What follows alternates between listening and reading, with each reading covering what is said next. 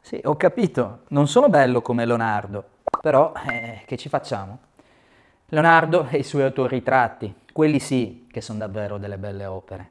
E sì, nessuno è bello come Leonardo. Di Leonardo si conservano pochi ma straordinari ritratti, però bisogna dire che la sua fama, il suo mito lo precedono ovunque. Giovane, bello, elegante, prestante, alcuni ci hanno raccontato che era sempre vestito di tutto punto, alla moda, ma anche saggio, con barba lunga e capelli, sempre lui, unico e speciale. Amava dipingere gli angeli di una bellezza raffinata, capelli ricci, occhi chiari, viso infantile, con uno sguardo celestiale. Ci piace pensare che questi angeli siano autoritratti. Non sappiamo se è vero, forse sì o forse no, è certo che rappresentano il senso della sua bellezza. Ma a darci ragione è una scoperta recente che secondo due studiosi in una formella di magliolica grande appena venti centimetri, circa così, che raffigura un angelo, è stato decifrato un breve messaggio, una sorta di rebus. Quanto piacevano a Leonardo i rebus, lo scritto con dei numeri pare si possa tradurre in questo fantastico modo. Io, Leonardo da Vinci, nato nel millequattrocentocinquantadue, mi sono rappresentato quale Arcangelo Gabriele nel millequattrocentosettantuno.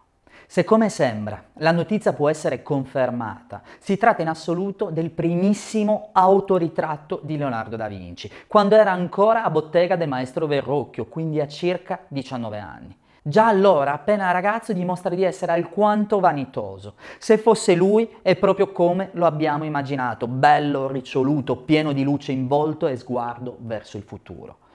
Ma il mito travalica persino gli autoritratti e quindi molti vedono il possibile volto di Leonardo in altri dipinti e disegni. È come un'ossessione, tutti dicono di aver trovato un suo ritratto.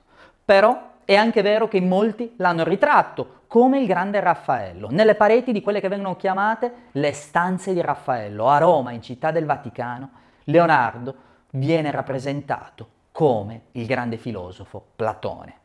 Nel grande affresco di quasi otto metri per cinque di altezza, chiamato La Scuola di Atene, c'è spazio anche per altri artisti che Raffaello raffigura come Michelangelo, Bramante, Perugino, il Sodoma, infine un autoritratto dello stesso Raffaello.